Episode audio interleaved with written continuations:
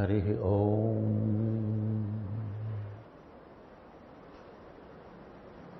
పలికిడిది భాగవతమట. పలికించు విభుండు రామభద్రుండట. నే పలికిన భవహరమగునట. విరుండు గాథ పలుకగనేలా. భాగవతము తెలిసి పలుకుట చిత్రంబు సూలికైనను తమ్మి సూలికైన హృదజనుల వలన వినంత కన్నంత తెలియవచ్చినంత తేటపరతూ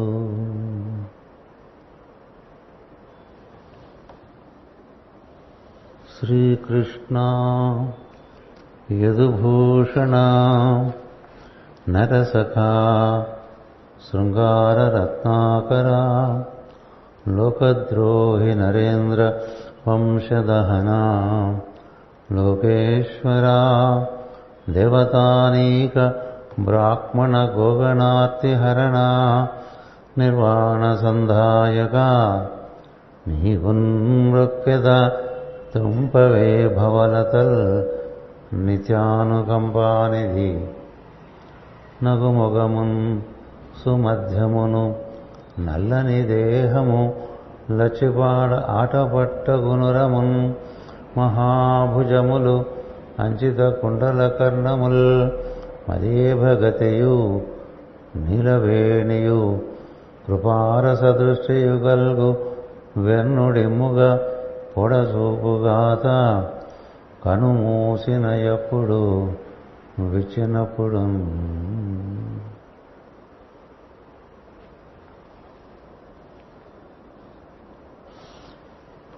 శ్రీమద్భాగవతము పంచమస్కంధము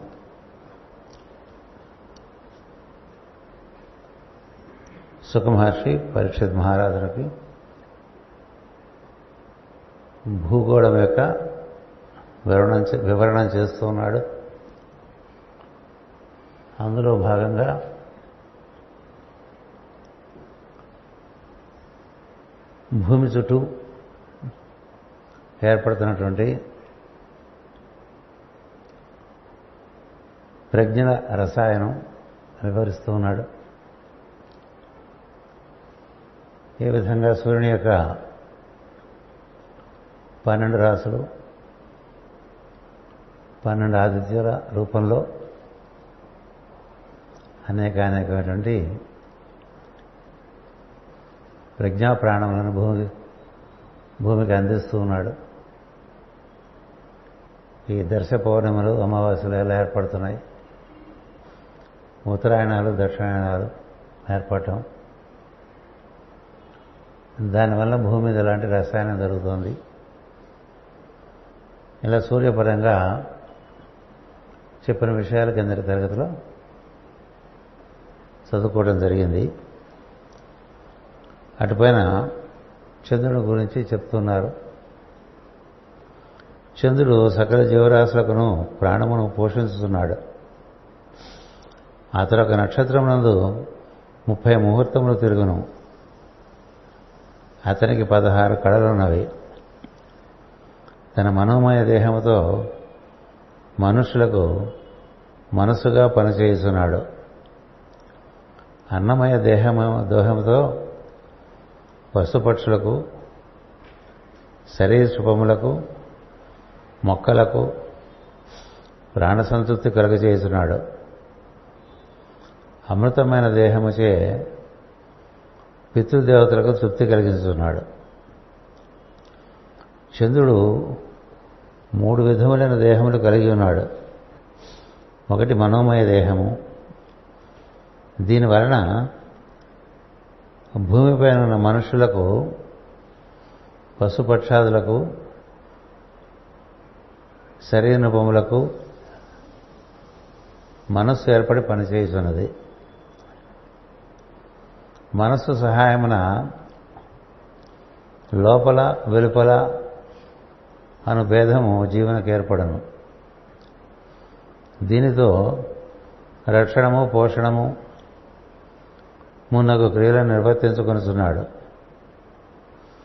మానవులు లోక వ్యవహారములన్నిటినీ మనసుతోనే నిర్వర్తించుకొని చూందరు దీనివలన పరిశ్రమలు గుర్తించుటకు వీలుగునే కానీ కర్తవ్య నిర్ణయమునకు మనస్సు పనికిరాదు. మనసు సహాయంతో జీవుడే బుద్ధి అన్న సాధనము రూపము ధరించి మంచి చెడ్డలను కర్తవ్యమును నిర్వర్తించుకునచు నుండును. అన్నమయ దేహము ఇది భౌతిక దేహము. దీని నిర్మాణము గర్భధారణ వలన జరుగును. గర్భమునందు చంద్రుని ప్రభావం పనిచేసి పిండము పెరుగుట అవయవములు అవయవములు ఏర్పడుట జరుగును. అటుపైన అమృతమయ దేహము. అమృతమనగా తరగకుండుట. దేహము నిర్మాణము ప్రారంభం నుండి ఇంద్రియములు మనసు పనిచేయట ప్రారంభమై అనుక్షణము అదే ప్రక్రియ నడుచుతున్నట్లుగా చేయనదే అమృతత్వము.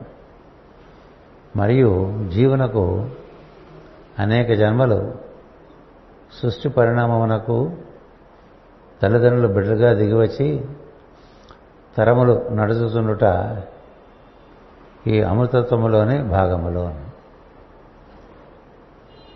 ఈ అమృతమయ దేహం గురించి మనం పఠనం చేసుకుంటూ కింద తరగతిలో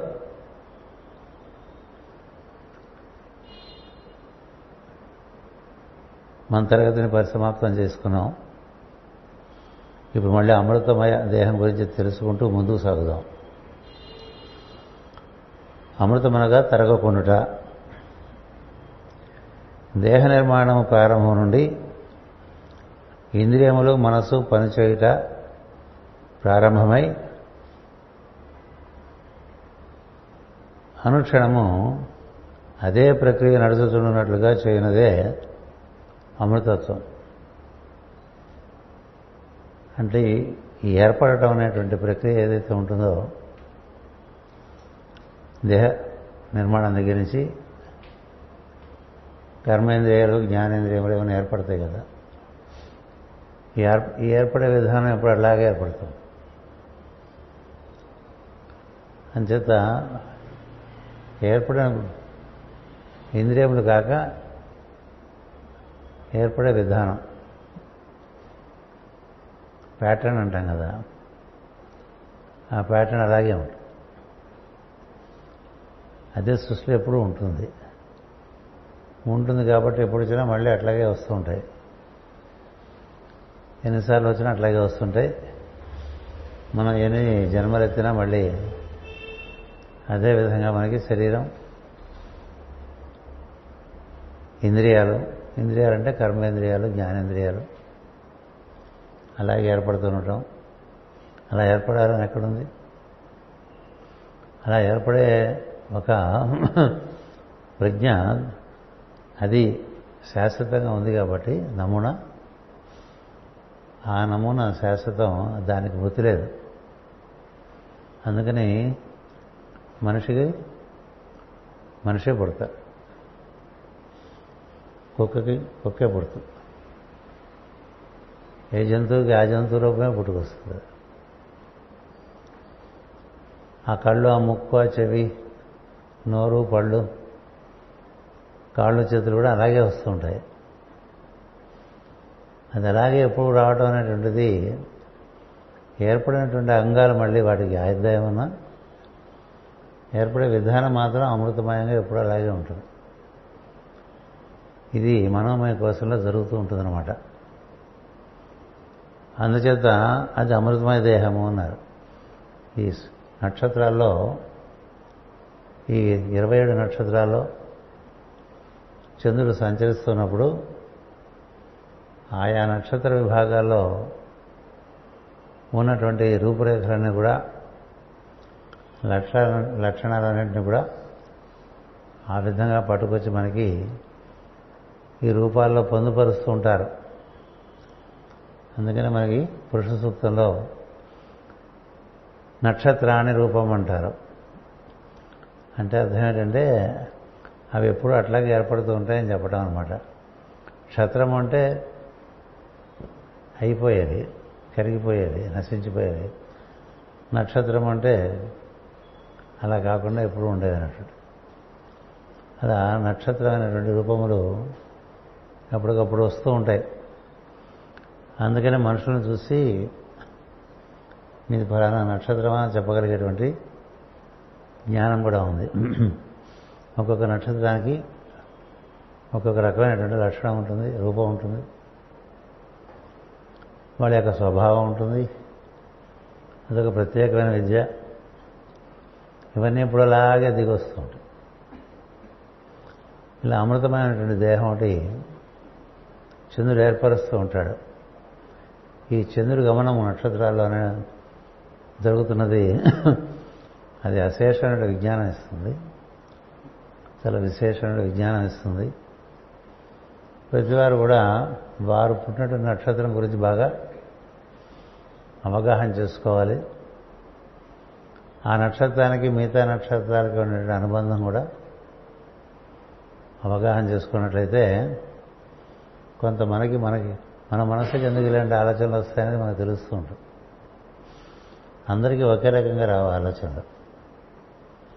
ఒకే చోట ఉన్నా ఒకే కార్యక్రమంలో ఉన్నా ఒకే పనులు చేస్తున్నా ఎవరి ఆలోచన వాళ్ళకి వస్తూ ఉంటాయి కదా.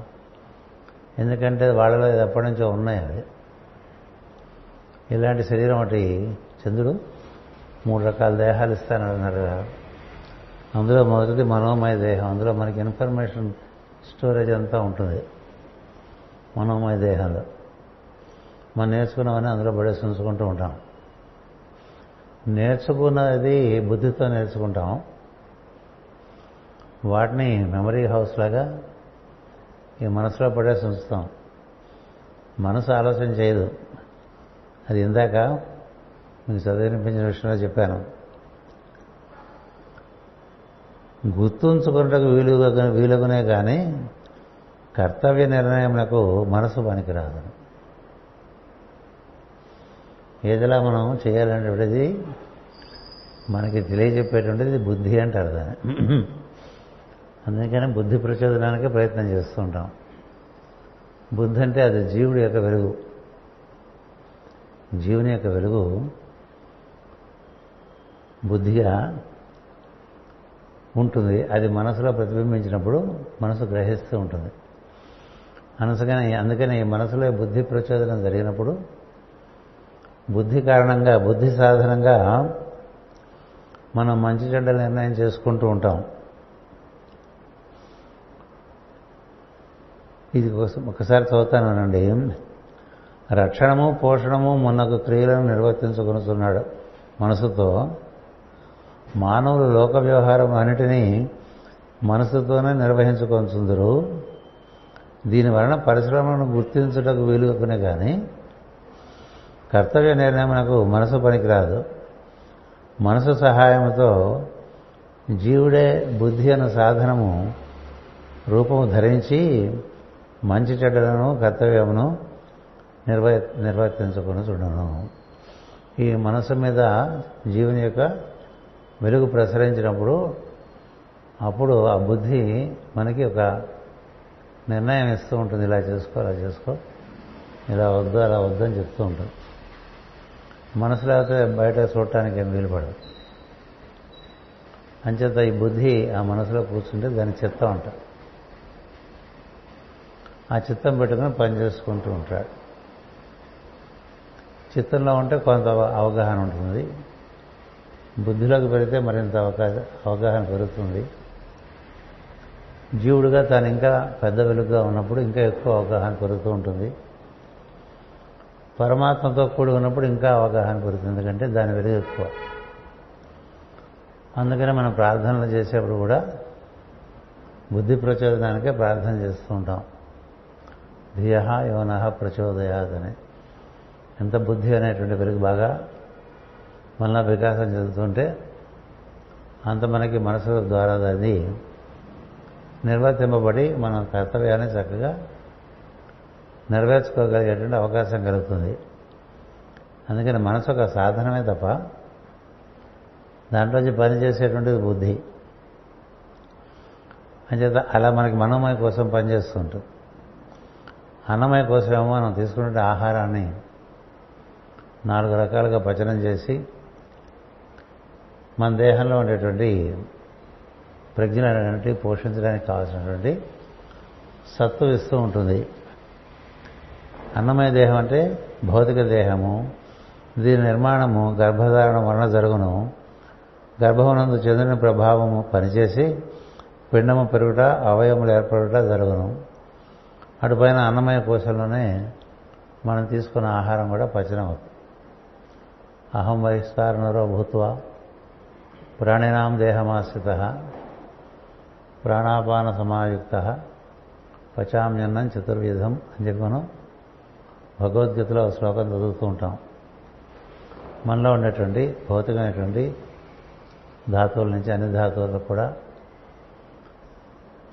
ఇంద్రియ కర్మేంద్రియాలకి జ్ఞానేంద్రియాలకి మనసుకి బుద్ధికి అన్నిటికీ బలం చేకూర్చే విధంగా ఆహారం పచనం చేసి పోషణ ఇస్తూ ఉంటుంది అది అన్నమయ దేహంలో జరుగుతుంది. మనోమయ దేహం మెమరీ స్టోర్ హౌస్ అయితే అన్నమయ కోసం మనకి రక్షణకి పోషణకి పనికొస్తూ ఉంటే అమృతమయ దేహం అనేటువంటిది అది మనసులో ఒకటి ఉన్నది అని చెప్తున్నారు. ఈ అమృతమయ దేహము తరగకుండా దేహ నిర్మాణం ప్రారంభం నుండి ఇంద్రియములు మనసు పనిచేయట ప్రారంభమై అనుక్షణము అదే ప్రక్రియలో నడుచుతున్నట్లుగా చేయనిదే అమృతత్వము.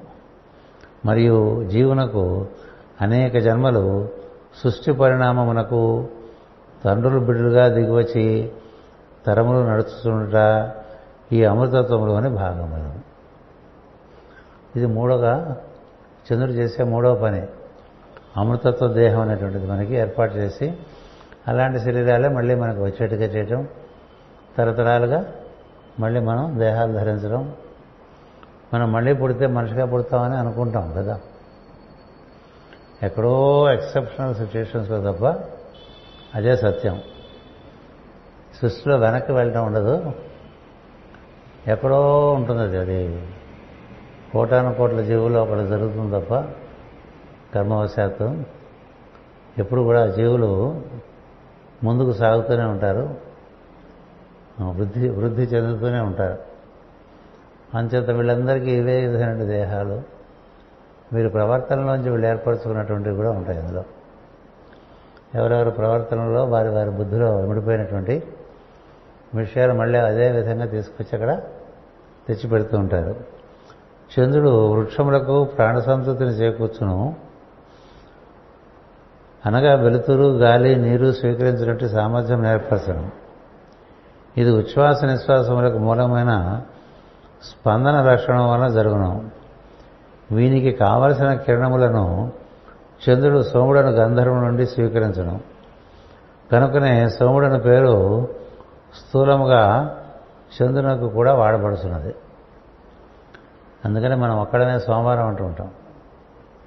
మన సాంప్రదాయంలోనే సోమవారం అనేటువంటిది ఎందుకంటే సోముడు అనేటువంటి గంధర్వుడు చంద్రుడి నుంచి పనిచేయడం చేతనే మనకి చాలా రకములుగా ఊర్ధ్వలోకాల నుంచి ప్రాణశక్తి అందింపబడుతోంది. ఎందుకంటే సోముడు అంటే స ఉమ అనేటువంటి తత్వం. అది అర్ధనారీశ్వర తత్వం. అది ఈశ్వరుని పాలభాగంలో చంద్రుడున్నట్టు చెప్తాం కదా. అక్కడి నుంచి పట్టుకొచ్చి మనకి అప్పటికప్పుడు ప్రాణశక్తిగా ఇస్తూ ఉంటాడు చంద్రుడు. ఆ ప్రాణశక్తి వలన మనకి స్పందన కలుగుతూ ఉంటుంది. ఈ స్పందన మనకు వృక్షాల్లోనూ కనిపిస్తుంది. ఈ స్పందన మనకి జంతువుల్లో కనిపిస్తుంది. మనుషుల్లో కనిపిస్తుంది. స్పందన ఉంటే అది మనకి ప్రాణమును ప్రసరింపజేస్తూ ఉంటుంది. ఉచ్ఛ్వాస నిశ్వాసాలుగా ఏర్పడి మనకి రక్షణ పోషణాది కార్యక్రమాలన్నీ కూడా నిర్వర్తిస్తూ ఉంటుంది. ఈ శ్వాసలోంచే మనసు పుడుతూ ఉంటుంది. శ్వాసకి మనసుకి శ్వాస ఆధారం శ్వాసకి స్పందనం ఆధారం స్పందనానికి ప్రాణం ఆధారం ఆ ప్రాణశక్తి ఇచ్చేటువంటి వాడు సోముడు. అందుకనే మనం బాగా ఆరోగ్యం బాగుండకపోతే నమ సోమాయచ రుద్రాయచ అంటారు. హడావిడి చేసేస్తుంటాం కదా. అందుకంటే సోముడే ప్రాణశక్తి సృష్టికే సృష్టిలో జీవులకేను.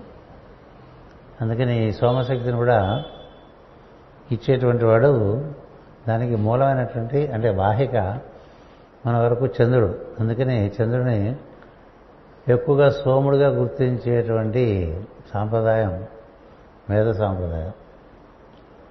చంద్రుడు అంటే ఒక శాటిలైట్ అని. చంద్రుడు చంద్రుడు అంటే అక్కడేమి ఏ జీవం లేదని. చంద్రుడు ఒక డెడ్ ప్లానెట్ అని ఇట్లా రాసుకుంటూ ఉంటారు బస్సులో. హ్యాలిస్ బెయిలీ పుస్తకాలు కూడా అక్కడక్కడ రాస్తే చంద్రుడి గురించి మనం చదువుకోకర్లేదు ఎందుకంటే చచ్చిపోయిన ప్లానెట్ గురించి మనకి ఎందుకని కొంతమంది ప్రశ్న వేశాను నేను వాళ్ళ కోసం మూన్ అనేటువంటి ఒక సదస్సు పెట్టి ఒక ఐదు రోజుల పాటు వాళ్ళకి చంద్రుడి గురు వివరించవలసి వచ్చింది. ఎందుకంటే అది వాహిక.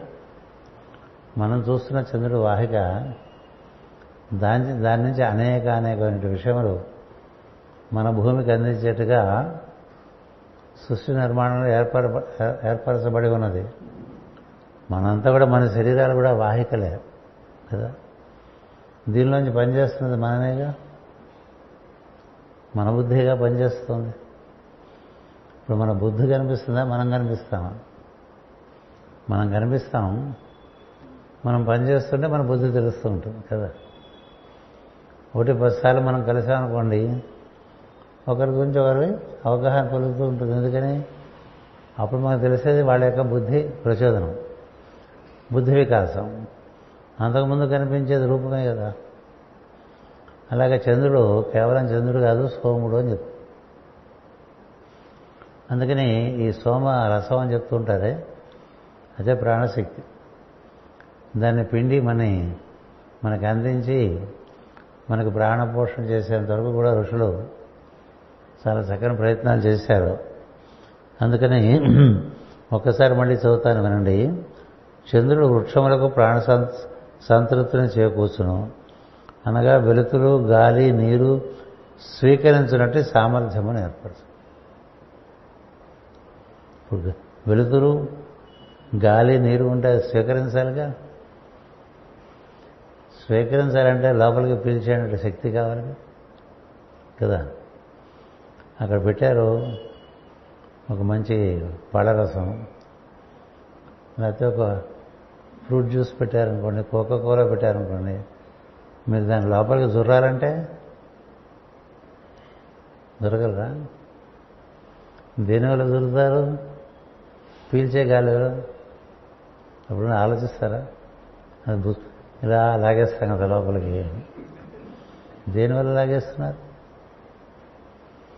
విషయత్వ ఊర్జయత్వ వాయవస్తో వాయవస్థ దేవోవహ సవిత ప్రార్పయతం చదువుతూ ఉంటాం. కదా ఇలా నువ్వు ఉచ్ఛ్వాసతో దాని లోపలికి పిలిచకపోతే నీ లోపలికి ఏ ఆహారం తీసుకోగలవు కదా?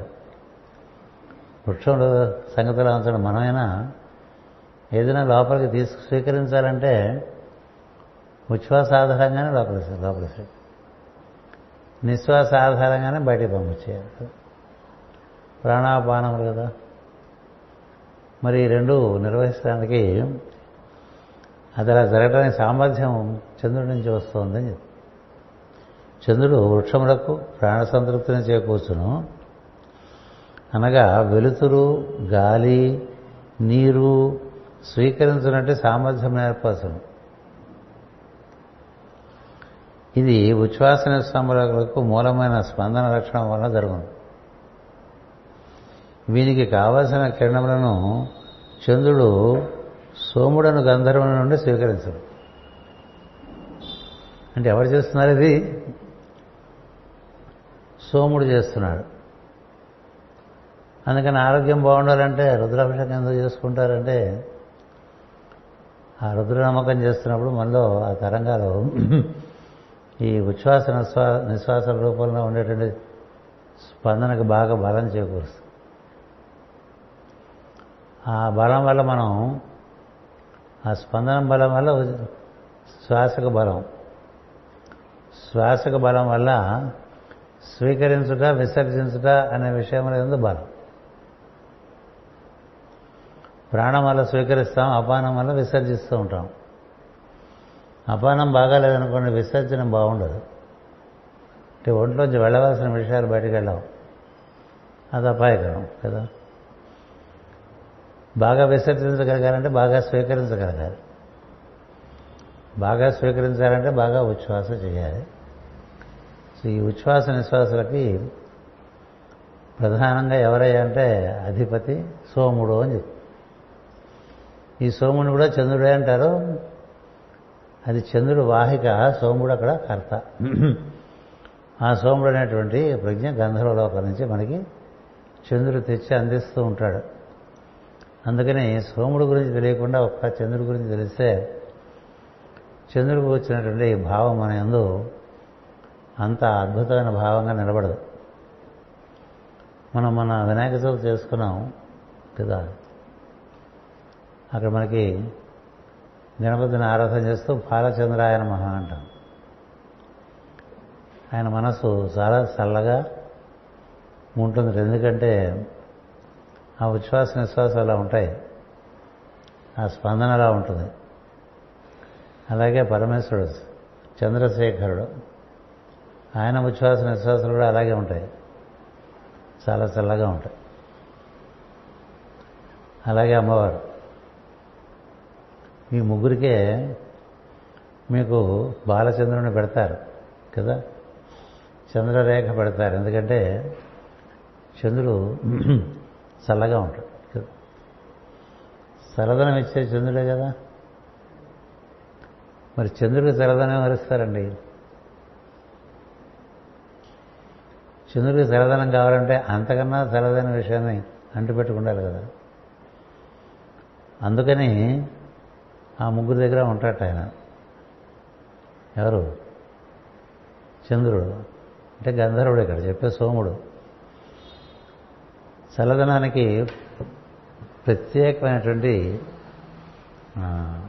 ప్రజ్ఞగా మనం నమ శంకరాయచ మయస్కరాయచ నమ శివాయచ శివతరాయచ అంటుంటాం.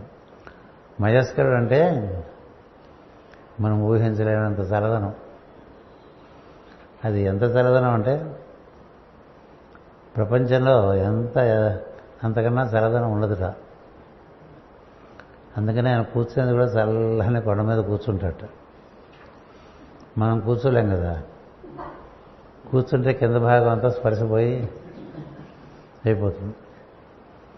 చల్ల చల్లని కొండ మీద కూర్చుంటాడు. అటుపైన ఆయన చుట్టూ ఒంటి మీద అంతా అన్ని అంగాలకి సర్పాలు చుట్టుకుని ఉంటాయి. నాగు దేవతా సర్పాలు నాగుపాములు నేను ఎందుకో తెలుసా? పాము కూడా చల్లదనం కోరుకుంటాం. అంటే మనం పామును ముట్టుకుని చూడం కాబట్టి మనకేం తెలియదు కానీ పామును ముట్టుకుంటే పాము శరీరం చాలా చల్లగా ఉంటుంది వేడిగా ఉంటుంది. పాములకు కూడా ఆయన శరీరం చాలా చల్లగా ఉండి ఆయన శరీరం చుట్టూ చుట్టుకుని ఉంటుంది. ఇలా ఉంటుంది?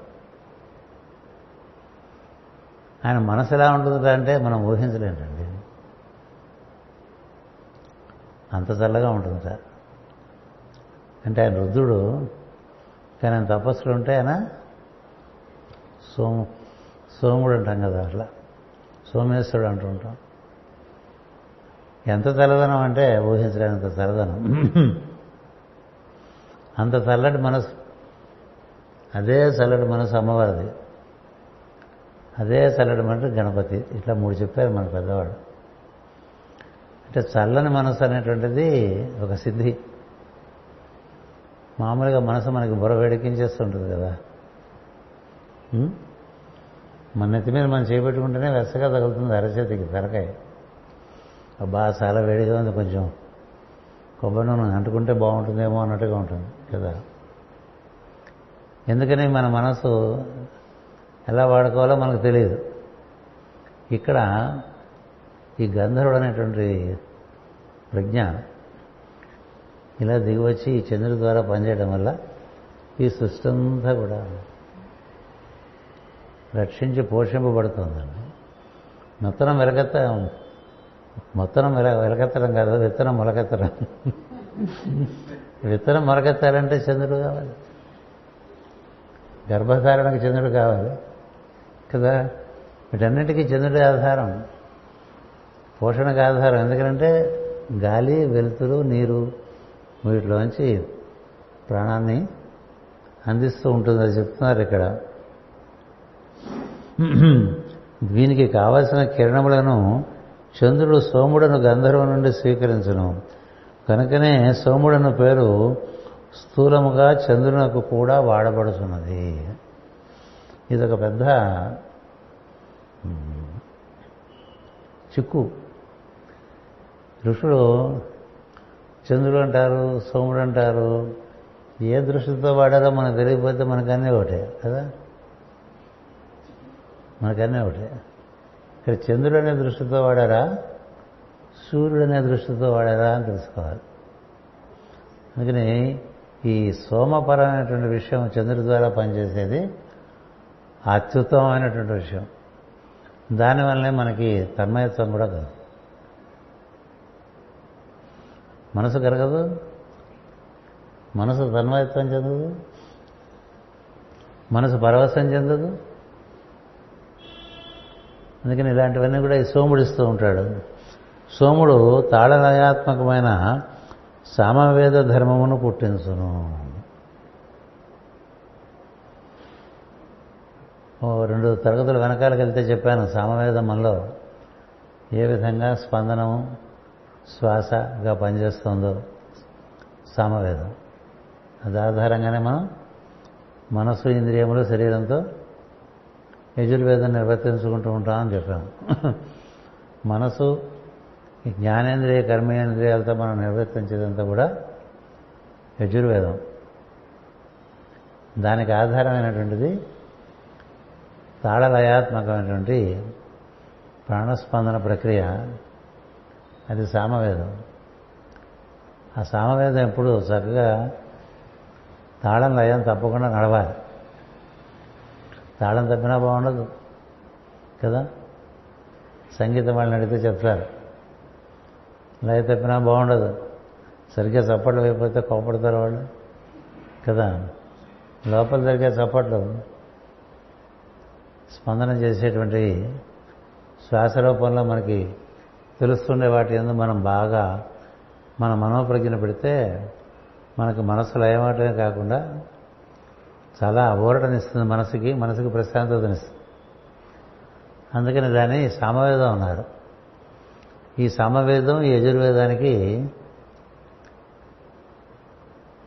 ఈ రెండు ఆధారంగా మనకు దిగి వచ్చేటువంటి సంకల్పాలు ఉంటాయి ఆ దిగి వచ్చే సంకల్పాన్ని ఋగ్వేదం ఉంటాం మామూలుగా. ఎవరి వేదం వాడిది ఎవడు మతం వాడిది అన్నట్టు. ఎవరెవరి భావాలు పట్టుకుని వారి వారి ప్రాణాల ఆధారంగా వారి వారి మనసు ఇంద్రియాలు శరీరంతో పనిచేస్తూ ఉంటాం. ఇది మనం చేసే పని. ఇది త్రయ విద్య. ప్రతి వాళ్ళకి ఏవో ఆలోచనలు వస్తున్నాయి. రాకూడదు. వస్తాయి. ఆ వచ్చిన వాటి యొక్క పరిశుద్ధత బట్టి అనుభూతి. కదా? ఆ వచ్చిన భావాలకి ఈ సామవేదమైనటువంటి ఈ ప్రాణశక్తి ఏదైతే మనలో పనిచేస్తుందో అది సహకారం ఇస్తుంది. ఆ రెండుకి ఈ మనస్సు ఇంద్రియములు శరీరము సహకారం ఇస్తుంది. ఈ మూడు సహకరిస్తేనే మనం ఏమైనా చేయాలి. అందుకని ఇక్కడ మనకి ఏం చెప్తున్నారంటే సోముడు తాళలయాత్మకమైన సామవేద ధర్మమును పుట్టించడం. దాని వలననే వృక్షములు మిగిలిన జీవులు కూడా గాలి నీరు ఆహారము స్వీకరించుట విడిచిపెట్టుట చేయగలుగుతున్నారు ఇప్పుడు మనకి రాత్రిపూట వృక్షాలన్నీ వదులుతూ ఉంటాయని మనం పీల్చుకుంటూ ఉంటామని చదువుకుంటూ ఉంటాం కదా. పగల మనం వదిలిన వాడు అవి పట్టుకుంటాయని రకరకాలుగా చెప్పుకుంటూ ఉంటాం కదా. అన్నీ కూడా పీల్చి వదిలేటువంటి విధానం ఉన్నది.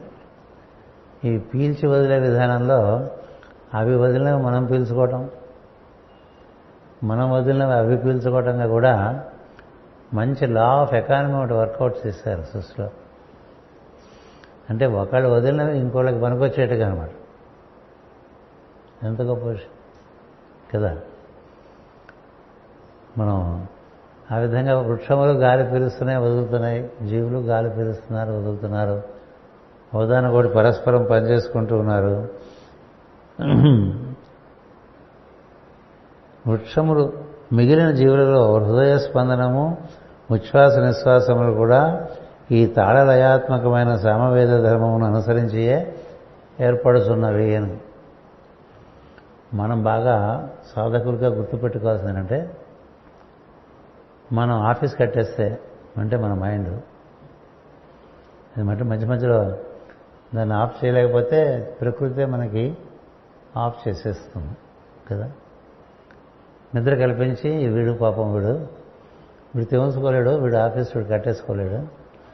అందుకని ఆ ప్రకృతి తాళం వేసేస్తుంది. అప్పుడు ఈ భావ పరంపరలు మనలోకి రావటం అవి మన భయంకరంగా బాధపడటం ఉండదు. నిద్ర వచ్చేస్తుంది. అప్పుడు మిగిలింది ఏమిటి మనలో ప్రాణస్పందన కదా. ఆ స్పందనము ఈ ఉచ్ఛ్వాస నిశ్వాసలాగా ఉంటాయి. మరి పైనుంచి కార్యక్రమం ఏమీ లేనప్పుడు మనసుకి ఇంద్రియాలకి శరీరానికి పని పనుందా. హాయిగా నిద్రపోయామంటుంటాం కదా. ఎందుకని? మనసుకి పని లేదు. ఎందుకని? There is no reception of program from any circle higher circle వదిలేండి ఎందుకని మనసులో సేపు ఎవరు తీసుకొస్తూ ఉంటుంది కదా? ఆ తీసుకొచ్చేవన్నీ ఈ చేతులతోనూ కాళ్ళతోనూ వండేస్తూ ఉంటాం మనం రోజంతా. నాలుగుతోనూ మాటలు. ఈ ప్రోగ్రాం అంతా ఎప్పుడు ఉండదంటే నిద్రలో ఉండదు. నిద్రలో ఏముంటుంది? సామవేదం ఉంటుంది. అంటే నువ్వు లేకుండా అంటే నీ భావాలు లేవు. నీ కాళ్ళకి చేతులకి మనసుకి పని లేదు. నీకు కూడా ఇంకా ఇవన్నీ సెల్ ఫోన్లు లేకపోతే టీవీ ప్రోగ్రాంలు వాళ్ళని వీళ్ళని చుట్టాలు ఇంద్రియ కార్య ఇంద్రియ కార్యక్రమాలు ఏమీ లేవు. నువ్వు ఉన్నావు. నువ్వు ఉన్నావు. నీకేమీ కార్యక్రమం రావట్లేదు. ఎక్కడి నుంచి? నీ రిసెప్షన్ స్టేషన్ క్లోజ్డ్. అది క్లోజ్ అయితే నీ యాక్షన్ బ్రాడ్కాస్టింగ్ స్టేషన్ కూడా క్లోజ్. ఈ రెండు పోతే ఇంకా మిగిలింది ఏంటండి మనలో? ఈ ప్రాణస్పందనే కదా. అది నువ్వు మెలకున్నప్పుడు ఉంది మెలకుగా లేనప్పుడు ఉంది స్వప్నంలో ఉంది. అది నేను బాధపెట్టే విషయం కాదు.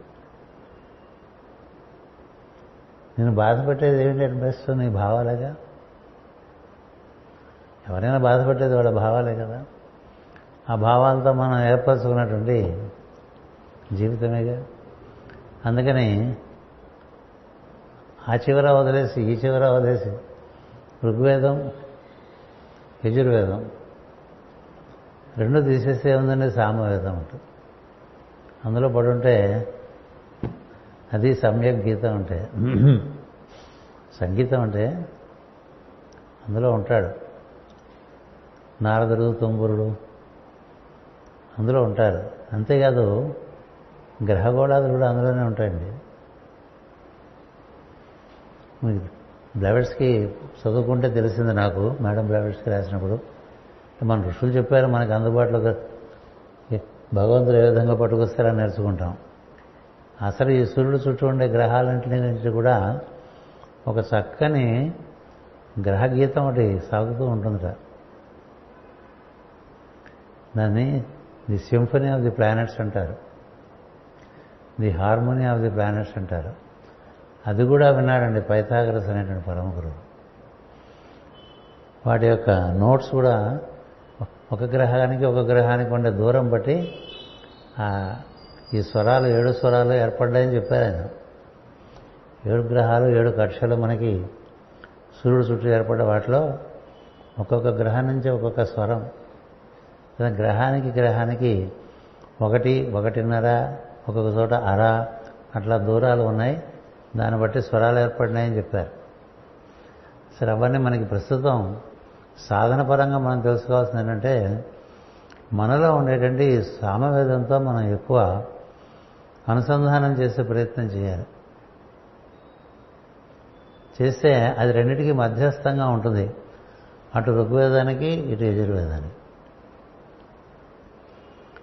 అది ఊర్ధ్వలోకాల నుంచి కానీ పరిసరాల నుంచి కానీ నీకు కార్యక్రమాన్ని తీసుకొచ్చి నీ మనస్సు ఇంద్రియములు శరీరం చేత నిర్వర్తిస్తూ తాను తాళలయాత్మకంగా ఉండటం చేత నీకు రోజంతా ప్రశాంతంగా సాగు అంతేకాదు నీకు ఈ గాలి నీరు వెలుతురు నుంచి అందుకోవాల్సిన ప్రాణశక్తులంతా అందిస్తుంది. అంతేకాదు నీ శరీరంలో ఉండేటువంటి మలినాలన్నింటి కూడా విసర్జింప చేస్తూ ఉంటుంది. అందుకని మన పెద్దలు ఎక్కువగా ఈ అష్టాంగ యోగంలో ఈ ప్రాణాయామానికి ప్రధానమైనటువంటి పీఠం వేశారు. అది నాలుగో అంగంగా చెప్తారు. ప్రాణాయామము ప్రత్యాహారము. అది మనకి భూమధ్య నుంచి హృదయం వరకు దాన్ని గమనిస్తూ ఉంటే మొత్తం మన వ్యవస్థ అంతా కూడా చక్కగా ఒక సమతూకంగా తయారవుతూ ఉంటుంది. మరి ఇదంతా దేని వల్ల జరుగుతుంది? సోముడు వల్ల జరుగుతుంది.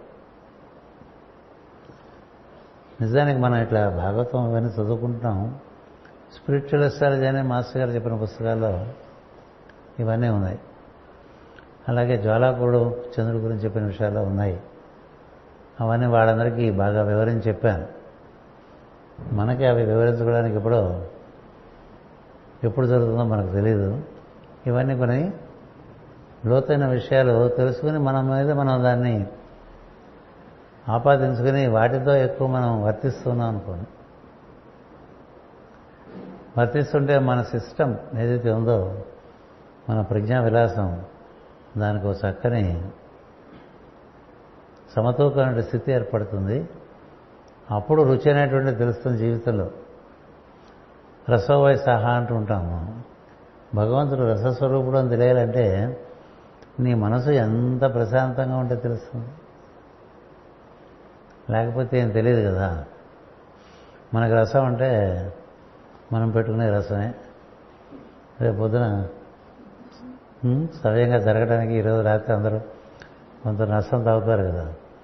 ఈ రసం తప్ప లేకపోతే పళ్ళ రసం ఇవన్నీ కాకపోతే నీరసం. అది కాకుండా జీవన రసం ఒకటి. అది ఇచ్చేది కూడా ఈయనే.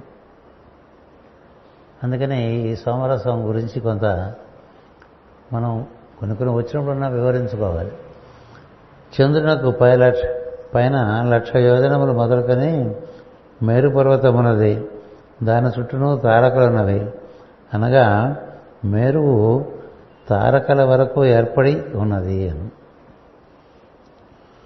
మనకేదో ఒకటి చూపిస్తారు ఇది ఉత్తర ధ్రువం అంటారు కదా. కనిపించే మేర కొంత కనిపించని మేర చాలా ఎక్కువ ఉంటుంది. ఎందుకంటే ఆ ధ్రువం ఒక సుడిగుండంలా ఉంటుంది. ఈ సుడిగుండంలో మనకి చాలా సూక్ష్మాతి సూక్ష్మంగా ఉంటుంది. అది మనకి పోల్ స్టార్ అంటాం కదా ఉత్తర ధ్రువుడు అంటాం కదా. అక్కడి నుంచి మొదలై అలా సుడిగుండంలాగా దిగొస్తుంది. ఇట్లా బోర్లించిన ఐస్ క్రీమ్ కోన్ ఉంటుంది చూసారా? అలా అక్కడి నుంచి అలా దిగొచ్చి మనకి ఇట్లా దారాలు దారాలుగా అలుకుని భూమి అంతా అలుకుంటుంది. అట్లాగే కింద ఒక సుడిగుండం ఉంటుంది. ఈ కింద సుడిగుండాన్ని దక్షిణ ధ్రువం ఉంటారు అది కింద మనకి సదర్న్ స్టార్ అంటారు అంతవరకు ఉంటుంది. కనబడిన భూమి చెప్పాంగా? అరవై నాలుగో వంతు. కనబడని భూమి అట్లా ఒకదానికోటి రెండిట్లు చొప్పున ఏడు. కోసేలా ఉంది కదా. ఈ మొత్తం భూమికి అసలు ఉత్తర ధ్రువం ఎక్కడ మొదలైంది అంటే ధ్రువతార అన్నారు. ఈ మేరుపర్వతం అంటే ఈ ధ్రువం. మేరుపర్వతం అంటే మన శాస్త్రాల్లో ఆ ధ్రువం. ఏదైతే ఉత్తర ధ్రువముకి ధ్రువతారకి మధ్య ఉండేటువంటి సుడిగుండం. మనకి ఊరికి అట్లా తీసుకెళ్ళిపోయి చారధామ యాత్ర. ఒక కొండలో ఒక కొండను చూపించి అదే మీరు అదే మీరు అదే మీరు అంటుంటారు మీరు పర్వతం చూసి వచ్చేసే ఉంటారు ఇలా ఎన్నో అనుకుంటూ ఉంటాం. ఎన్నో చదువుతారు అందుకని ఋషులు వాళ్ళే తెలుసుకుంటారులే ఎన్నని చెప్తామని వదిలేస్తారు. మేరుపర్వతం అంటే అదేదో కొండను చూపిస్తారు కదా. మేరుపర్వతం అంటే ధ్రువతార నుండి మన ఉత్తర ధ్రువం వరకు ఏర్పడి ఉన్నటువంటి ఒక సుడిగుండం. దాని నుంచే సమస్తం ఈ భూమికి దిగొస్తూ ఉంటుంది. అది మనలో మన శిఖ. మనకి శిఖ ఉంది కదా. దాన్ని బాగా కాపాడుకోవాలని చెప్తారు. అక్కడి నుంచి అన్నీ ఎంటర్ అవుతాయని అందుకని అన్ని మతస్థుల వారు తెలిసిన వాళ్ళు ఈ భాగాన్ని కప్పుకుంటూ ఉంటారు. అంటే అది మార్క్ ఆఫ్ రెస్పెక్ట్ ఇక్కడ మనకన్నా గొప్పవాడు ఉన్నాడని. అందుకని ఇక్కడ మాస్టర్ గారు వివరణ ఇస్తున్నారు. నక్షత్రములు వేరు తారలు వేరు. తారకలు అనగా ఆకాశమున మెనుకు మెనుకు మనసుండు చుక్కలు. తారకలు. నక్షత్రాలంటే విభాగాలు. అంటే మన బత్తాయి తన అదే చెప్పు తీసేస్తే తుక్కు తీసేస్తే తొనలు కనిపిస్తాయి కదా అట్లా గుండ్రంగా. ఇట్లా ఇరవై నాలుగు విభాగాలుగా మనకు కనిపిస్తే అది ఇరవై నాలుగు నక్షత్ర విభాగంలో అంటారు. అందులో తారకలు ఉంటాయి. ఒక్కొక్క విభాగంలో కొన్ని వేల తారకలు ఉంటాయి మనం లెక్క పెట్టలేనని తారకలు ఉంటాయి. అందుకని నక్షత్రములు వేరు తారకలు వేరు. తారకులనగా ఆకాశమున మినుకు మనకు మినుకు మనకు మినుకు మినుకు మనసు ఉండు చుక్కలు. ఇవి కూడా మన సూర్యుని వంటి శౌర్య కుటుంబములే. ఇంక ఇప్పుడు ఆలోచించండి. ఎంత పెద్ద విషయం. ప్రతి చుక్క ఒక సూర్యమండలం ఉంటే మన సూర్యమండలం కూడా మిగతా వాళ్ళకి అట్లాగే కనిపిస్తుంది. ఓ చుక్కలే కనిపిస్తుంది. చుక్క మనం. ఎంతెంత ఉన్నాం మనం? మనం ఎంత ఉన్నాం కదా?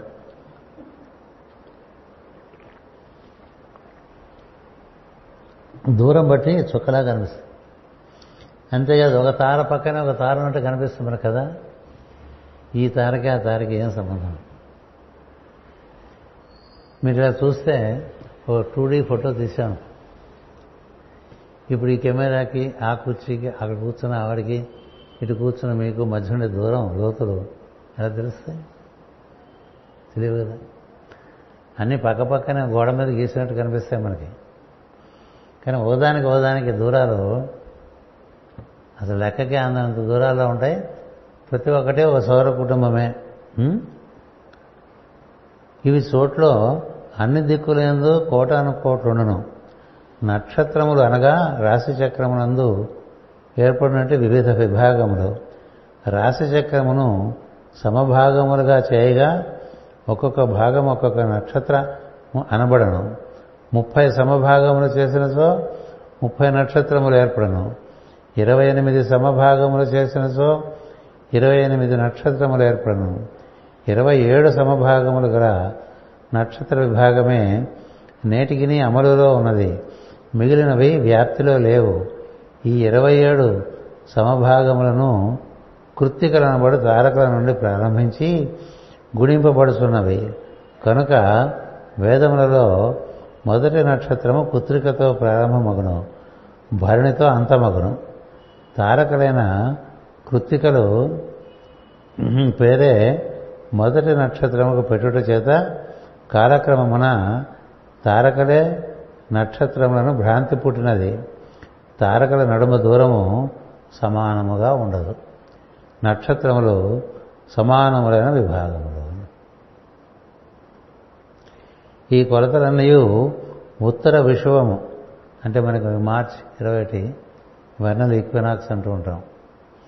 మనకి ఉగాది సందర్భంగా మార్చి ఇరవై ఆ ప్రాంతాల్లో వస్తూ ఉంటుంది ప్రారంభమగను. శతాబ్దముల తరబడి ఉత్తర విశ్వము అప్రదక్షముగా వెనుకకు జరిగిపోతుండును దీనినే విషువద్గతి లేక గవామయము గవామయనము ప్రిసెషన్ ఆఫ్ ఈక్వినాక్స్ అందరు. అంది ఒక్కొక్క కాలమున ఒక్కొక్క తారకకు ఎదురుగా నుండును. శతపథ బ్రాహ్మణము రచింపబడిన కాలమున కృత్తికలకు ఎదురుగా నుండవచ్చును. కనుక కృత్తికల నుండి నక్షత్రములు గుణింపబడినవి. వరాహమీరుని కాలమునకు అశ్విని అను తారక ఎదురుగా ఉండవచ్చును. కనుక మేషరాశి అశ్వినితో ప్రారంభమగునని చెప్పబడినది. ఇప్పటికింకను ఇప్పుడు ఇంకనూ దాటిపోయి రేవతి ఉత్తరాభాద్ర తారను కూడా దాటి పూర్వాభాద్ర తారకలలో ఉన్నది ఆయనను అశ్విని అనియే ప్రారంభం చేస్తున్నారు ఏ తారక ఎదురుగా ఉత్తర విశ్వత్వం ఏర్పడనో ఆ పేరుతో ప్రారంభించి ఇరవై ఏడు సమభాగములు చేయవలను. తారక ఏది అయినను ఉత్తర విషయము నుండియే ప్రారంభించి ఇరవై ఏడు సమభాగములు చేయవలను. ఇదియే వేదకాలమందు ఋషులు అవలంబించిన మార్గము. భాగవతమందు కూడా ఈ మార్గమే ప్రతిపాదింపబడినది అని. ఇవాటికి విషయం మీద ప్రపంచంలో చాలా తర్జన భర్జన జరుగుతుంది చాలా ఇప్పుడు మనకి తారకలు అంటే ఇవాళ అది వివరం చేస్తే మనకు అయిపోతుంది సమయం. మామూలుగా ఈ శతపథ బ్రాహ్మణము అనేటువంటి ఒక గ్రంథం అనుకోండి ఉపనిషత్తు అనుకోండి. అది చెప్పినప్పుడు వాళ్ళు సృష్టి ప్రారంభం వాళ్ళు గమనించి కృత్తికలలో అంటే మనం మేరు అని చెప్తాం కదా. ఈ మేరు ఈ ధ్రువతారగా ధ్రువతార అంటే ఇప్పుడు మనకు ఎక్కువ నార్త్లో కనిపిస్తుంది. ఎక్కువగా. ఆ ధ్రువతార ఈ నక్షత్ర విభాగం ఉంది కదా ఇరవై ఏడు విభాగాలు. ఆ విభాగాల్లో కృత్తిక అనేటువంటి విభాగంలో కనిపించింది. అందుకనుంచి కృత్తిక నుంచి మొదలుపెట్టి ఈ వేద సాంప్రదాయంలో రకరకాల క్రతువులు అన్నీ ఏర్పాటు చేసి భరణి వరకు మీకు వేద క్రతువులన్నీ కూడా కృతికత కృతిక అంటే కత్తెర అని అర్థం. కత్తెర వేసినట్టుగా ఇటు వృత్తంలో ఎక్కడ మీరు కత్తెర వేస్తే అక్కడి నుంచి ప్రారంభం అక్కడే మళ్ళీ అంతం కూడా. అందుకని అప్పుడు ఇవి కృత్తికల దగ్గర నుంచి మొదలుపెట్టారు. ఆ కృత్తికల దగ్గర నుంచి మొదలుపెట్టి మనకి ఏమవుతుంది ఇరవై ఏడు విభాగాలు అయ్యేసరికి భరణికి వచ్చేస్తాం అందుకే కుత్తికాటు భరణి. ఇరవై నక్షత్రాలు ఒక సాంప్రదాయం. క్రమంగా ఈ ఈ తారకల వ్యూహం ఉందే. అది ఒక చక్రం లాంటిది మన ఈ ద్వాదశ ఆదిత్య చక్రం లాంటిది. అది అప్రదక్షిణంగా తిరుగుతుంది అని చెప్పారు ఇక్కడ. తిరుగుతుండదు మనకి తారకా వ్యూహం ఒకటి ఉంటుంది. ఈ జ్యోతిష ద్వాదశ రాసుల వ్యూహం ఒకటి ఉంటుంది. ఆ పైన ఇంకొక అన్నీ ఒక్కొక్క మండలం ఒక్కొక్క వ్యూహంలో తిరుగుతూ ఉంటాయి. మనం చెప్తుంటాం three wheels in one wheel అంటూ ఉంటాం. Three wheels to seven wheels అంటూ ఉంటాం. ఏవో రకరకాలని చదువుతూ ఉంటాం కదా. ఈ వీల్స్ అన్నీ కూడా భూర్భువస్వ లోకాలకు సంబంధించినటువంటి అందుకని బౌద్ధ లోకాలకు వెళ్తున్న కొద్దీ వాటి గమనము వేగము వేరుగా ఇవన్నీ ఋషులు గమనించి కృతికల్లో మొదలుపెట్టినటువంటి ఈ ఈ ఉత్తర ధ్రువంగా కనిపిస్తున్నది. ఈ తారకలు ఇలా తిరుగుతున్నప్పుడు నేను మీకు ప్రదర్శనంగా చూపిస్తున్నా. కానీ మీకు అప్రదర్శనంగానే కనిపిస్తుంది కదా. అట్లా అది అప్రదర్శనంగా తిరుగుతాయి. ఆ తిరగడం వల్ల మనకి ఏం జరుగుతుందంటే ఇప్పుడు చూడండి మనం కుంభయోగం కుంభయోగం అంటూ ఉంటాం. ఎందుకని? అది ఆర్యులో ఏరియన్. ఏరియన్ అంటే ఆర్యాస్ అనమాట ఆర్యులు ప్రారంభించినప్పుడు అది మేషరాశిలో ప్రారంభమైంది. అక్కడి నుంచి క్రమంగా ఇలా తిరిగేసరికి అప్రదర్శనంగా మీనరాశిలో మీనయోగం వచ్చింది. మీనయోగం అయిపోయి ఇప్పుడు కుంభయోగం వస్తుంది. ఎందుచేత ఈ తారక వ్యూహం అప్రదర్శంగా తిరుగుతున్నట్టుగా మనకు కనిపిస్తుంది. మన ధ్రువము ఇప్పుడు మాస్టర్ గారు చెప్పిన దాని ప్రకారం ఏ నక్షత్రంలో ఉందంటే మామూలుగా మనం ఎప్పుడు అశ్విని అశ్విని అనుకుంటూ ఉంటాం పాడ్యమే పాడ్యమే అనుకుంటూ ఆ రోజు కదా మనం ఉగాది చేస్తూ ఉంటాం. మాస్టర్ గారు నక్షత్రాలకి ఈ దృష్టితో ఎప్పుడు చూసేవారు కాదు. అది తీసేవా ఆయన. అవి ఇప్పుడు తేలే విషయాలు కాదు మనం అనుకున్న అశ్విని అశ్విని కాదు మనం మనం పెట్టుకున్న చేస్తా చేస్తా కాదు పునర్వసు పునర్వసు కాదు. వేరే లెక్క దానికి వేరే ఉంది. అందుచేత ఇప్పుడు మనకి ఈ ఉత్తర ధ్రువం ఇప్పుడు చూడండి మనకు ఉగాది ఎప్పుడు వస్తుంది మనకి మార్చి ఇరవై ఒకటి ఎప్పుడు వస్తుంది మీరు చూసుకోండి.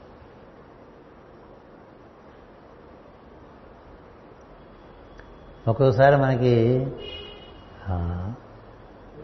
నక్షత్రానికి ముందే ఉగాది వచ్చింది ఒక్కోసారి నక్షత్రం అయిపోయిన తర్వాత ఉగాది వస్తుంది నక్షత్రాలు కాదు అందుకని సూర్యకిరణం బేసిస్గా అలా ఒక పుల్ల పెట్టి ఉత్తర ధ్రువం మీద చుట్టం నేర్చుకుని సూర్యమానం ఒకటి ఏర్పాటు చేసుకున్నారు. అందుకని ఈ నక్షత్ర విభాగాల్లో ఎక్కడ మొదలు అంటే ప్రస్తుతం మాస్టర్ గారు చెప్పిన దాని ప్రకారం మనం ఉత్తరాభాద్ర నక్షత్రమే? ఉత్తరాభాద్ర తారకం కూడా దాటి పూర్వాభాద్ర తారకలో ఉన్నది అని చెప్పారు పూర్వాభాద్ర తారక అంటే మనకి ఎక్కడికి వచ్చేసామంటే మీనానికి కుంభానికి మధ్యలో వచ్చింది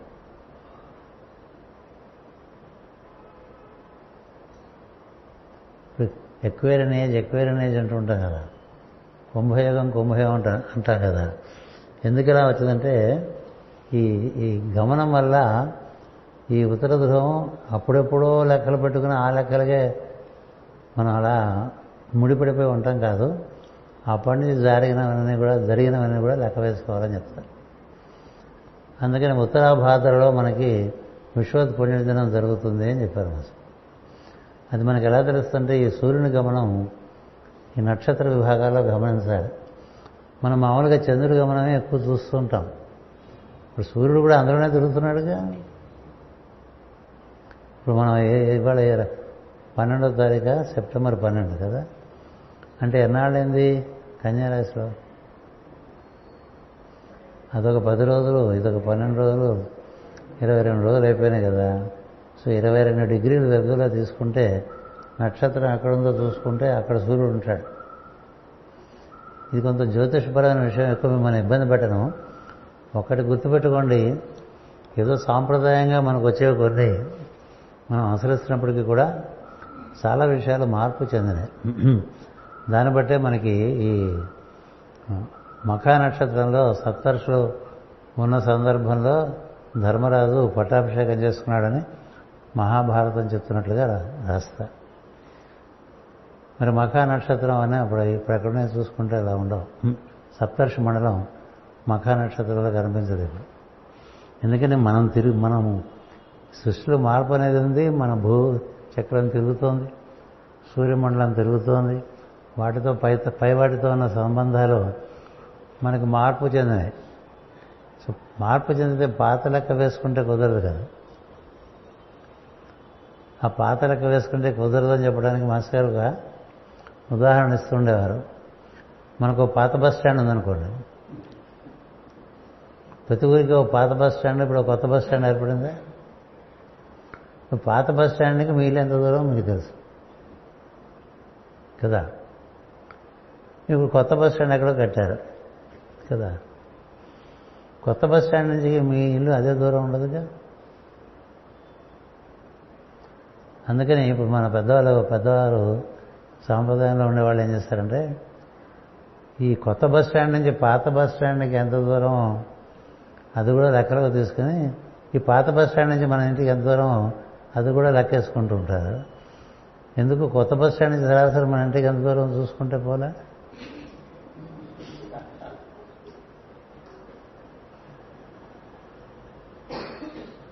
ఇలాంటివన్నీ గురుగారు చెప్పే రోజులో మాకు అబ్బో ఇంతకన్నా చెప్పలేని వాళ్ళు ఎవరు లేరండి.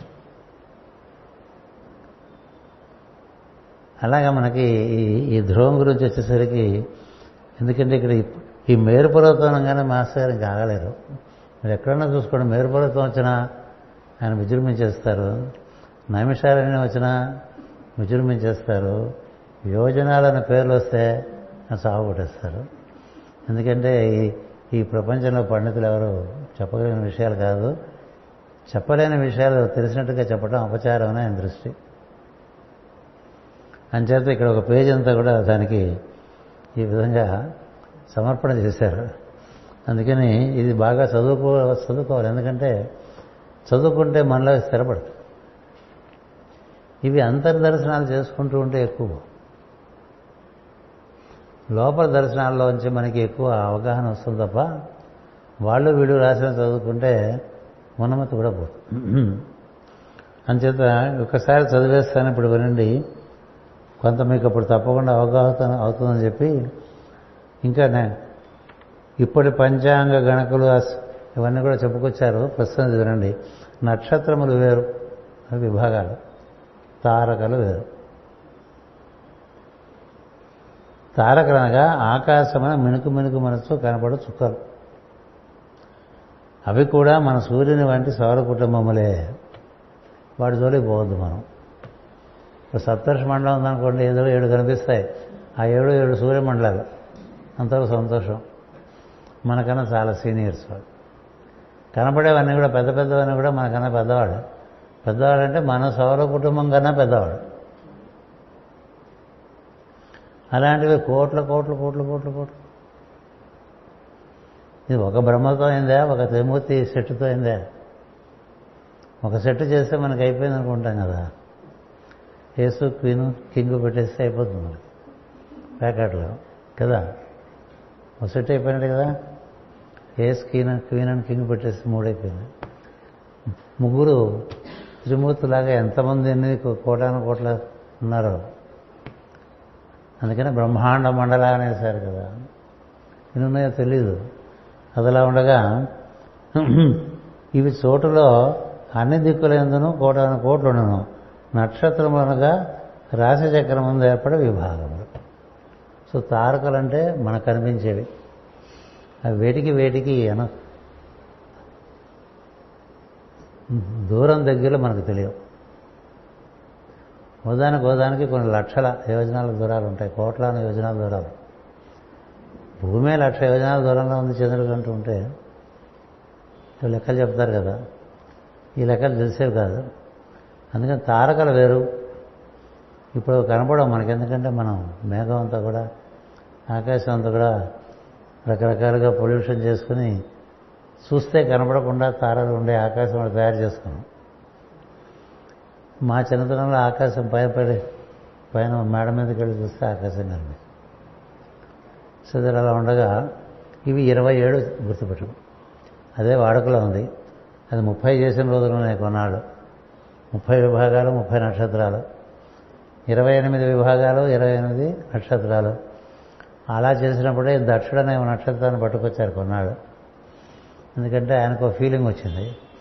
ఇవన్నీ నేను కదా ఆయన ఆయన దర్శించాడు ఆయన చేశాడు అనుకున్నాడు. ఆయన ఏం చేయలేదు దర్శించి వాటన్నిటి చేత వాడికి కార్యక్రమాలన్నీ ఏర్పాటైనాయి. వాటన్నిటికీ ఆయన అధిపతి అధిపతిగా పెడితే ఆయనే అంతా అనుకున్నాడు. ఆయన పేరు కూడా ఒక నక్షత్రం ఉంటే బాగుండదని వ్యామోహపడ్డాడు.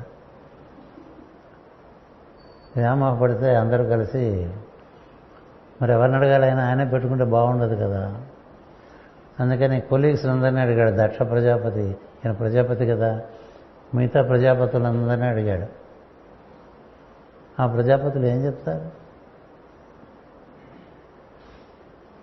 చెప్పలేరు. పెట్టుకుంటే బాగుండదని చెప్పలేరు పెట్టుకోమని చెప్పలేరు. అందుకని వాళ్ళు ఏం చేశారంటే ఆలోచించారు మనందరిలో బాగా తెలిసిన బ్రహ్మర్షి వశిష్ఠుడు ఆయన దగ్గరికి వెళ్దాం. వశిష్ఠ మహర్షి దగ్గరికి వెళ్ళారట. ఇలా సమస్య వచ్చింది మనవాడు ఇలా అడుగుతున్నాడు ఏం చేస్తే బాగుంటుందని. అంటే ఇది టైటిల్ క్రేవింగ్ అనమాట సో అడిగితే వశిష్ఠుడు చూశాడు చూసి కళ్ళు మూసుకున్నాడు. కళ్ళు మూసుకుని కలిసిపోయిన తర్వాత కళ్ళు తెరిచి ఓ మాట అన్నాడు. ఈ విషయం తేల్చాల్సింది పరమశివుడే అని చెప్పాడు ఈ విషయం తేల్చాల్సింది పరమశివుడే. ఇంకెవరు ఇది తేల్చగలిగిన విషయం కాదన్నాడు. అలా అనగానే దక్షుడికి గుండెలో రాయబడింది. ఎందుకంటే దక్షుడికి ఆయనంటే కుదరదు కదా. శివుడు కుదర కుదరపోవటం లేదు. శివుడికి దక్షుడు అంటే కుదరకపోవటం లేదు. దక్షుడికి శివుడు అంటే కుదరదు.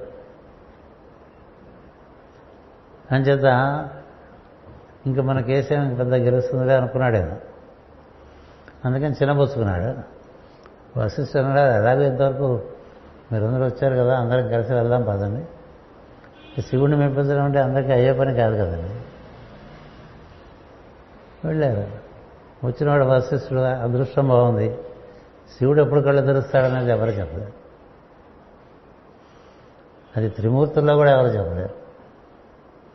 మీరు మహాదేవ సినిమా చూస్తుంటే కొంత మీకు అవగాహన ఆయన తెరిస్తే చేశాడు బాబు అనుకో సో అప్పుడు అడిగారు ఇలా ఉంది పరిస్థితి ఏం చేయమంటారు స్వామి అంటే ఆయన చాలా ఉదార స్వభావుడు కదా. దానికే ఉంది ఓ చిన్న విభాగం అతని పేరును కూడా పెట్టడం. అప్పుడు దక్షిణ పేరు నక్షత్రం ఏదో అభిషిత్ లగ్నం అని అంటే పట్టుకొచ్చారు. ఎవరో వాడదు. ఉంటుంది. ఎందుకు చెప్పుకొచ్చానంటే విభాగాలు ఇరవై ఎనిమిది నుంచి ఉన్నప్పటికీ ఇరవై ఏడేవారు ఇరవై ఏడు విభాగాలు ప్రస్తుతం మనకి నానుళ్ళు ఉన్నాయి. ఈ కొలతలన్నీ ఉత్తర విశ్వము వెర్నల్ ఈక్వినాక్స్ నుండి ప్రారంభమగును. సుత శతాబ్దముల తరబడి ఉత్తర విశ్వము అప్రదక్షముగా వెనుకకు జరిగిపోవచ్చుండును దీనినే విశ్వద్గతి లేక గవామయనము అంటారు. గవామయనము. అంటే అయనము ఒకటి గవా అంటే ఈ ఇవన్నీ కూడా ఈ గ్రహముల యొక్క గతి అంతా కూడా గవం అంటారు అందుకే గోవుల యొక్క గమనం అని. గవ మయనము. అందరూ. అందు ఒక్కొక్క కాలమునకు ఒక్కొక్క తారక ఎదురుగా ఉండను. అందు ఒక్కొక్క కాలమున ఒక్కొక్క తారక ఎదురుగా ఉండను. శతపథ బ్రాహ్మణమున రచింపబడిన కాలమున కృత్తికలకు ఎదురుగా ఉండవచ్చునన్నారు ముందని చెప్పలేదు ఆయన అలా ఉండుంటుంది బహుశా కనుక కృత్తికల నుండి నక్షత్రములు గుణింపబడినవి. వరాహమిహుని కాలమునకు అశ్విని అను తారకకు ఎదురుగా ఉండవచ్చును. కనుక మేషరాశి అశ్వినితో ప్రారంభమవునని చెప్పబడ్డది ఇప్పుడు మేషరాశి కృత్తికతో ప్రారంభం చేసి చెప్పుకునే సాంప్రదాయం ఉంటుంది ఇవాటికి వేదపరమైన క్రతువులకు అదే వాడతారు.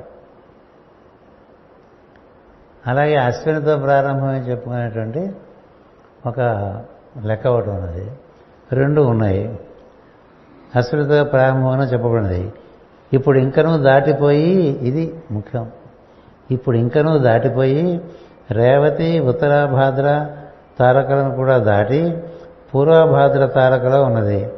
ఆయనను అశ్విని ప్రారంభం చేస్తున్నారు ఏ తారక ఎదురుగా ఉత్తర విశ్వం ఏర్పడనో ఆ పేరుతో ప్రారంభించి ఇరవై ఏడు నవభాగములను చేయవలను. తారక ఏది అయినను ఉత్తర విశ్వము నుండియే ప్రారంభించి ఇరవై ఏడు సమభాగములు చేయబడను. ఇప్పుడు తారక మర్చిపోండి.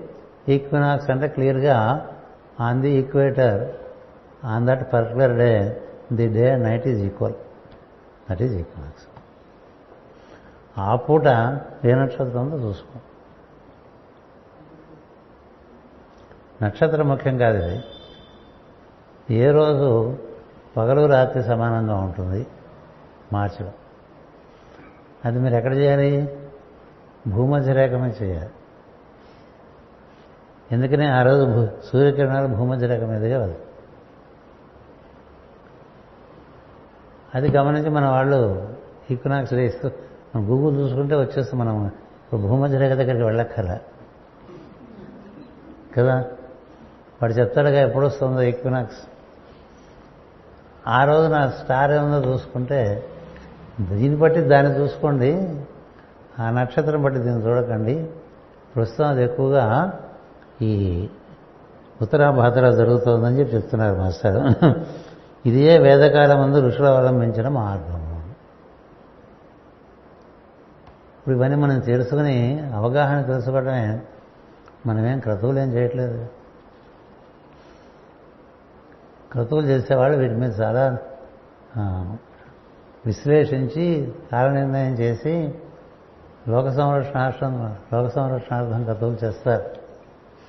అందుకని మనకు తెలిసిన పాండిత్యం ఈ కాలం గురించింది చాలా తక్కువ చాలా తక్కువ. మీరు గమనిస్తే శ్రీకృష్ణుడు పుట్టడానికి ఋషులు చేసినటువంటి యాగం పురాణ పురుషులు రాసింది. మనం మామూలుగా చూసుకునేటువంటి ఈ మాసాల అవగాహనలో శూన్యమాసం. కదా? అలాగే మాస్ గారు గురు పూజలో పదకొండు పన్నెండు పదమూడు చేస్తున్నప్పుడు ఇంకా ఉత్తరాయణం రాలేదు కదండి. ఉపనయనం ఎట్లా చేస్తారండి? ఇటువంటివన్నీ అడుగుతుండేవారు నేనే ప్రమాణం అని చెప్పాను. ఉత్తరాయణం డిసెంబర్ ఇరవై రెండుకే వచ్చేసింది. అప్పటి నుంచి అంతా ఉత్తరాయణమే. ఆ తర్వాత ఉపనయనాలు చేసుకోవచ్చు. అది దానికి కావాలంటే మీకు ఒప్పుకుంటూ వచ్చి నాతో విషయం తెలుసుకోండి నాకు చెప్తూ ఉండేవారు. మరి చాలా ఇలా నిర్వర్తించేశారు ఆయన. కదా? ఆయన తెలుసు కాబట్టి ఒకటి వచ్చిన వాళ్ళని శాస్త్రపరంగా కూడా వాళ్ళకి నచ్చ చెప్పేవారు. ఎందుకు ఇది కరెక్ట్? అందుకని ఆయన డిసెంబర్ ఇరవై రెండు తర్వాత ఉత్తరాయణ మనం దక్షిణాయనం ఎప్పుడు చెప్పుకోవాలో మనకి ఎప్పటికీ చేయలేదు మన సంకల్పంలో. కదా? ఎందుకు చెప్పుకోవాలని మన పంచాంగం ఏం చెప్తే చెప్పేసుకుంటూ ఉంటాం. అది కాదు కదా దక్షిణాయనం. ఈ ఉత్తరాయణం దక్షిణాయనం ఈ విశ్వత్ దినాలు నిర్ణయం చేయడానికి ఒక విధానం ఉన్నది. ఆ విధానం ఇక్కడ చెప్పారు ఇది ఎవరు ఇలాంటి రహస్యాలు ఎవరో చెప్పగలిగిన వాళ్ళు ఎవరు లేరు? అందుకని ఇలాంటి కాగితాలు మనకి పేజీలు తారసపడ్డప్పుడు మనకు అర్థం కాలేదని పక్కన పెట్టేయటం ఒక పద్ధతి. అదే ఒక పద్ధతే కదా? అర్థం చేసుకోవడానికి ప్రయత్నం చేయడం ఒక పద్ధతి. అర్థం చేసేది వివరిస్తుంటే ఇంకొంచెం తెలుస్తుంది అదొక పద్ధతి. ఎందుకంటే టీచింగ్ ఈజ్ లెర్నింగ్ అన్నారు. చెప్తూ ఉంటే తెలుస్తూ ఉంటాయి. ఎందుకంటే అదే మాట మాట మాటకి చెప్తూ ఉండటం వల్ల ఇంకొంచెం ఇంకుతుంది మళ్ళీ. ఆ విధంగా మాస్టర్ గారు ఈ వాక్యం దగ్గర ఆగిపోయి మనకి ఈ విషయాన్ని వివరణ చేయడం జరిగింది. లోపల కాగితాలు తిరిగిపోయినాయి.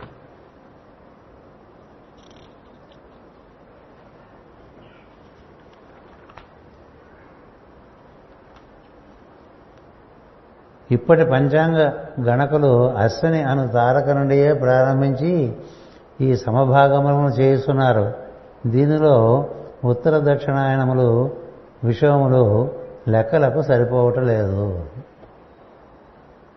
వీరి ఉత్తరాయణ ప్రారంభం నాడు సుదీర్ఘమైన రాత్రి ఉండదు. దక్షిణాయన ప్రారంభం నాడు సుదీర్ఘమైన పగలు ఉండదు. ఆయనను అట్లే లెక్కలు కట్టుకొనుతున్నారు ఉత్తర విశ్వం నుండి ప్రారంభించి చేయబడిన ఇరవై ఏడు నక్షత్రముల విభాగముల ఎందు ఒక్కొక్క దానిలో చంద్రుడు సంచరించుటకు ముప్పై ముహూర్తములు కాలము కొట్టను. ముహూర్తం అనగా నలభై ఎనిమిది నిమిషముల కాలము. ముహూర్తం అనగా నలభై ఎనిమిది నిమిషముల కాలము.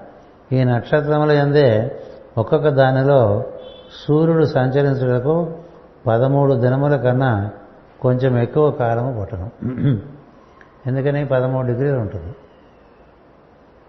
పదమూడు పాయింట్ త్రీ త్రీ ఉంటుంది ఒక నక్షత్రం డిగ్రీలు. అందుకని పదమూడు రోజుల చిల్లర సూర్యుడు తిరుగుతాడు ఒక్కొక్క నక్షత్రంలో. అట్లా ఒకసారి ఒక చక్రం వేసుకోవాలి. వేసుకుంటే ఇప్పుడు సూర్యుడు ఏ నక్షత్రంలో ఉన్నాడో తెలుస్తూ ఉంటుంది. ఇదంతా దీని మీద ఆసక్తి కొద్దీ చేసుకోవాల్సిన పనులు హోంవర్క్ అనమాట అంచేత ఈ నక్షత్రములందే ఒక్కొక్క దానిలో సూర్యుడు సంచరించడానికి పదమూడు దినముల కన్నా కొంచెం ఎక్కువ కాలము పుట్టను. ఈ కాలమునే కార్తె అందరు. కార్తె చెప్తుంటారు కదా రోహిణి కార్తె. అదొకటే మనకు బాగా తెలుసు. రోహిణి కార్తె చిత్తకార్తె రెండు కార్తె. చిత్తకార్తె ఒక విధంగా తెలుసు. రోహిణి కార్తె ఇంకొక రకంగా తెలుసు కదా. అలాగ బాగా ఎండలు వచ్చేసి మాడపడ మాట చేస్తుంటే వచ్చేసిందా రోహిణి కార్తె అంటుంటారు మళ్ళీ డొల కార్తె ఇది నొల్ల కార్తె రకరకాలు చెప్పుకుంటా. కార్తె అంటే thirteen days thirteen to fourteen days. చంద్రునకు ఒక్కొక్క తిథి ఎందు ఒక్కొక్క కళ ఏర్పడను. మొత్తము తిథులు పదహారు. ఇప్పుడు చూడండి చంద్రుడు పదమూడు డిగ్రీలు ఒక రోజులో వెళ్ళిపోతాడు. ఒక నక్షత్రం కవర్ చేస్తాడు. ఒక రోజు కాదు ఒక తిథిలో. అక్కడ మళ్ళీ రోజు వేరు తిథి వేరు. రోజు అంటే ఇరవై నాలుగు గంటలు. తిథి ఇరవై నాలుగు గంటలు ఉండక్కర్లా. హెచ్చు తగ్గులు ఉంటాయి. ఎందుకంటే చంద్రుడు గమనంలో తేడా. అందుకనే చంద్రుడు అన్నారు. చంద్రుడికి ఒకే రకమైన వేగం ఉండదు. మన మనసు కూడా ఒకే రకమైన వేగంగా ఉండదుగా. ఒక్కొక్క రోజు కొంచెం నెమ్మదిగా ఉంటుంది ఒక్కొక్క రోజు కొంచెం వేగంగా ఉంటుంది. ఒక్కొక్క రోజు చాలా హడావుడు పడిపోతూ ఉంటుంది. అట్లా ఈ చంద్రుడి గమనంలో తేడా ఉండటం వల్ల ఈ తిథుల యొక్క కాలం మారుతూ ఉంటుంది. అందుకని తిథి రోజు ఒకటిగా వేసుకోకూడదు. పదమూడు ఒక ఒక తిథి అంటే పదమూడు డిగ్రీలు చిల్లర. అది చంద్రుడు ఒక రోజులో కవర్ చేసేస్తాడు. ఒక రోజు మనకు అలవాటు కొద్దీ ఒక తిథి. సూర్యుడు పదమూడు రోజులు పడుతుంది. అంటే చంద్రుడి కన్నా అంటే సూర్యుడి కన్నా చంద్రుడి వేగం అంత ఎక్కువగా అనమాట. అదే మనకి ఆత్మకిను మనసుకి ఉండేటువంటి వేగంలో తేడా. ఈ మనసు ఊరికే పరిగెడుతూ ఉంటుంది కదా. ఆత్మకు అంత అడవిలేదు తేడా లేదు. మనం ఇందులో మన ప్రజ్ఞ వచ్చి మనసులో కూర్చోటం వల్ల మనకు వేగం పెరిగిపోతూ ఉంటుంది.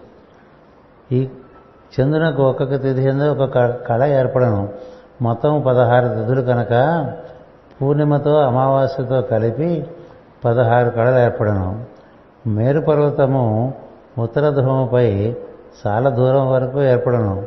అది గ్రహమండలము దాటి తారామండలము దాకా ఉండును. దానికి ప్రదర్శనముగా తిరుగు. తారక ఇక్కడి కలదు దాని పేరే అభిజిత్తు అన్నారు.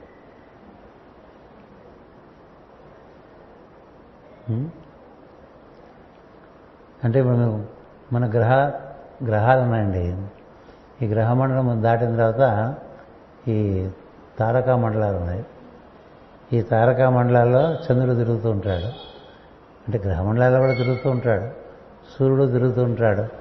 ఈ తారకా మండలాలు అయిపోయేంత వరకు కూడా ఈ మేరు పర్వతం అని చెప్పారే ఉత్తర ధ్రువం. ఆ ధ్రువతార వరకు వ్యాప్తి చెంది ఉంటుంది సుడిగుండంగా. అక్కడ ఆ గ్రహమండలము దాటి తారకా మండలము దాకా ఉండను. దానికి ప్రదర్శనముగా తిరుగు తారక ఒకటి కలదు అని. దాని చుట్టూ తిరిగే తారక. దాని పేరు అభిజిత్తు అన్నారు అంటే అభిజిత్ లగ్నం అభిజిత్ లగ్నం అంటూ ఉంటాం కదా. మామూలుగా మన వాళ్ళు అభిజిత్ లగ్నం అంటే ఒక రోజుని సూర్యోదయం సూర్యాస్తమయం మధ్య ఉండే కాలాన్ని సమభాగంగా చేసామనుకోండి మధ్యస్థంగా ఒక కాలం వస్తుంది. అది పన్నెండు గంటలే కావక్కర్లేదు. అది సూర్యోదయం సూర్యాస్తమయం బట్టి ఉంటుంది. దాన్ని మెరిడియన్ అంటుంటారు ఇంగ్లీష్లో. అది మధ్యాహ్న కాలం. ఆ నడినేతి మీద సూర్యుడు ఉండే కాలం. అది అభిజిత లగ్నం అని చెప్పారు. మిట్ట మధ్యాహ్నం మీరు నిలబడితే మీ శిరస్సు నేల మీద ఇంకెక్కడ కనబడకుండా ఉన్నదనుకోండి దాని అభిజిత లగ్నం అంటారు.